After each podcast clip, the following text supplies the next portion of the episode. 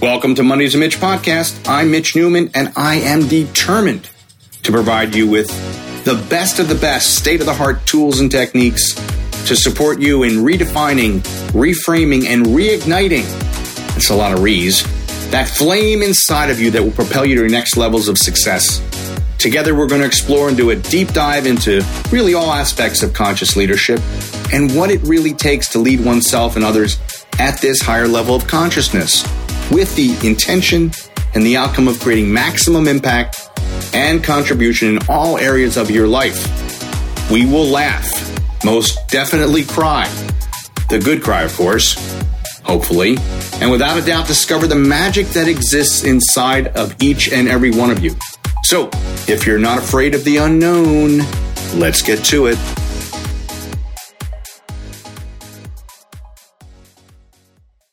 Hey, everybody, Mitch Newman here.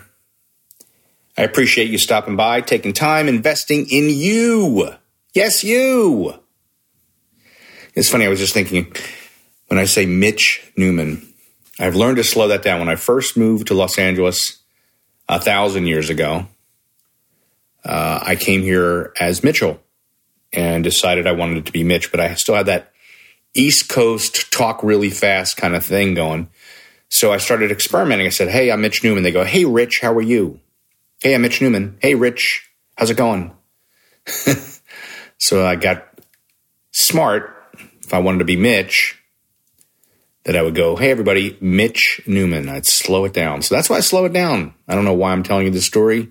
I don't know what this has to do at all with conscious leadership. Perhaps it's about the clarity of the spoken word. That includes your name. In any event, welcome, welcome, welcome. Thanks for investing a few minutes of your day, of your week into hopefully learning a little bit more about what it means to lead at a higher level of consciousness. That's the goal and intention to dispel many of the myths and the rumors and well, let's not say they're not necessarily some are myths and rumors. They're limiting beliefs that we that we've carried about what leadership is, what it looks like, and sometimes it's just reframing. It's uh, it's upgrading. It's uh, uploading new software. The traditional model of leadership for a lot of people mm, doesn't necessarily work, and so they think, well, I guess I'm not a leader. And then they listen to me and they find out you're a leader. So that's my goal. That's my intention. So, what comes forward for me today, and it's actually been going on for the past 24 hours, is this idea of what I really imagine and envision conscious leadership looking like. And it's constantly updating. So, you'll hear me talk one week about something, and then a week later, you'll hear me talk about it again slightly different add a little bit more, maybe subtract some stuff. It's all reflection of where I'm at in consciousness. I'm always downloading, always upgrading, always looking to course correct, uh, be better, learn more about myself, and subsequently then be able to pass it on to those who are seekers as well. So it's this idea of really making leadership contagious, like making it really, really contagious so that you don't exactly know where it started and you design it in such a way that it never ends. So, what does that mean, really? Well, it's kind of like for many people, when they think of a leader, traditional leader, they think of, you know, the field general looking over the map, giving orders, sending young men and now young men and women into battle, whatever that may look like. But there's always this key central figure, or the football coach, the traditional football coach pacing up and down, screaming and yelling, calling plays, waving his arms, throwing his headset to the ground.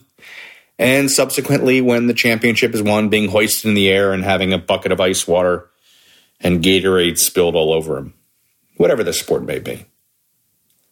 So, a lot of times when we compare ourselves to that model, we don't necessarily, like I said earlier, don't necessarily fit in. So, this idea of conscious leadership is is really about stop I don't know how to best say it. Stop looking for the one and make we the one. Make it so contagious that you don't always know who is leading. because they're too engaged in passing on what they've learned to the next person and to the next person and to the person after that. See, the ego of leading of, of leading sometimes stops people because they make leading about themselves. And so everybody looks to that person as the leader. And they start to minimize their capabilities. They start to minim- minimize their skills and what it can look like for them to lead. So that person loves to stand out in front, loves to hold court, loves to be the one who is telling other people what to do. But guess what? When you're the only leader, especially in business, the business succeeds and dies with you. See, the goal of conscious leadership is to keep passing it on, to keep passing it on to the next person, the next person, the next person, tapping into what specifically they hold and embrace as their leadership skill set. And it's going to look different for different people. And we're going to focus on what it is that makes them special, wh- what their light is.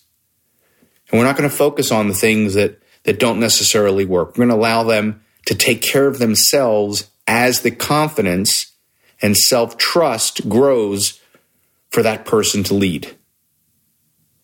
And as quickly as we find them leading, we're modeling for them and we're telling them the whole time, say, listen, I'm sharing this with you for you to pass this on to the next person. In order for this to work, in order to create legs, in order to create longevity, in, lo- in order to create sustainability, we must pass this on.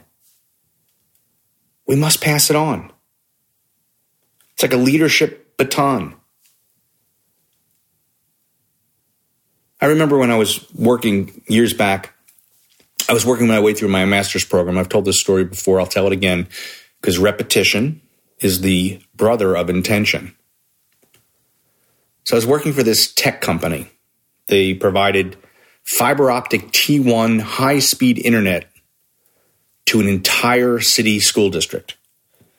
And the goal was cool because you were you were actually literally connecting people throughout the entire school system to, to have equal access to the internet. There was no differentiation between an inner city school and maybe a, a, a public school that's out in the suburbs that maybe have have a wealthier group of families. So everybody had access to the internet. And I took this job and I had no idea what I'm doing. I mean, zero. I, I know how to turn my computer on and off. I feel pretty good about that. I figured out how to do a podcast. I feel pretty good about that. the tech side. But I didn't know anything about the technology side of that. And suddenly I was thrust with upwards of 15 schools at a time that I was responsible for, at least six to eight subcontractors, some of them having multiple schools. And I didn't know a thing about it. And all these people who knew everything about technology, had been in the industry for 5, 10, 15 years, were getting fired, and I kept getting raises. I didn't know what I didn't know, but I knew people. And I knew how to empower people to go ahead and lead their people, to not step on their toes. My job, the most effective leader from my perspective, when you're talking about conscious leadership, is the one you can't identify because they've invested so much time in empowering other people to do what they do best. That's the gift. That's the opportunity. That's how this all of this grows in such a way that we start demystifying these old school beliefs about what leadership must look like and allow people to tap into that part of them that can lead at a higher level to make leadership so contagious that you simply don't know where it starts and there's no end in sight.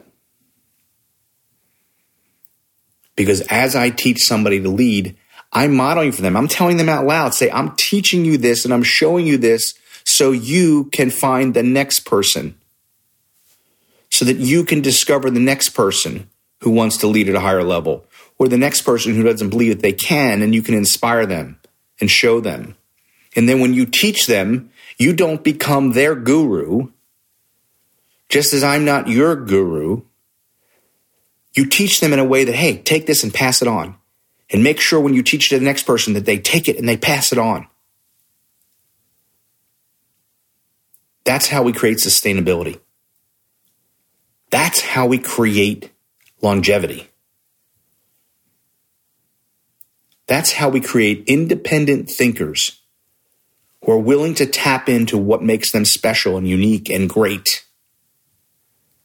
And all of a sudden, all the limiting beliefs that they had dissipate.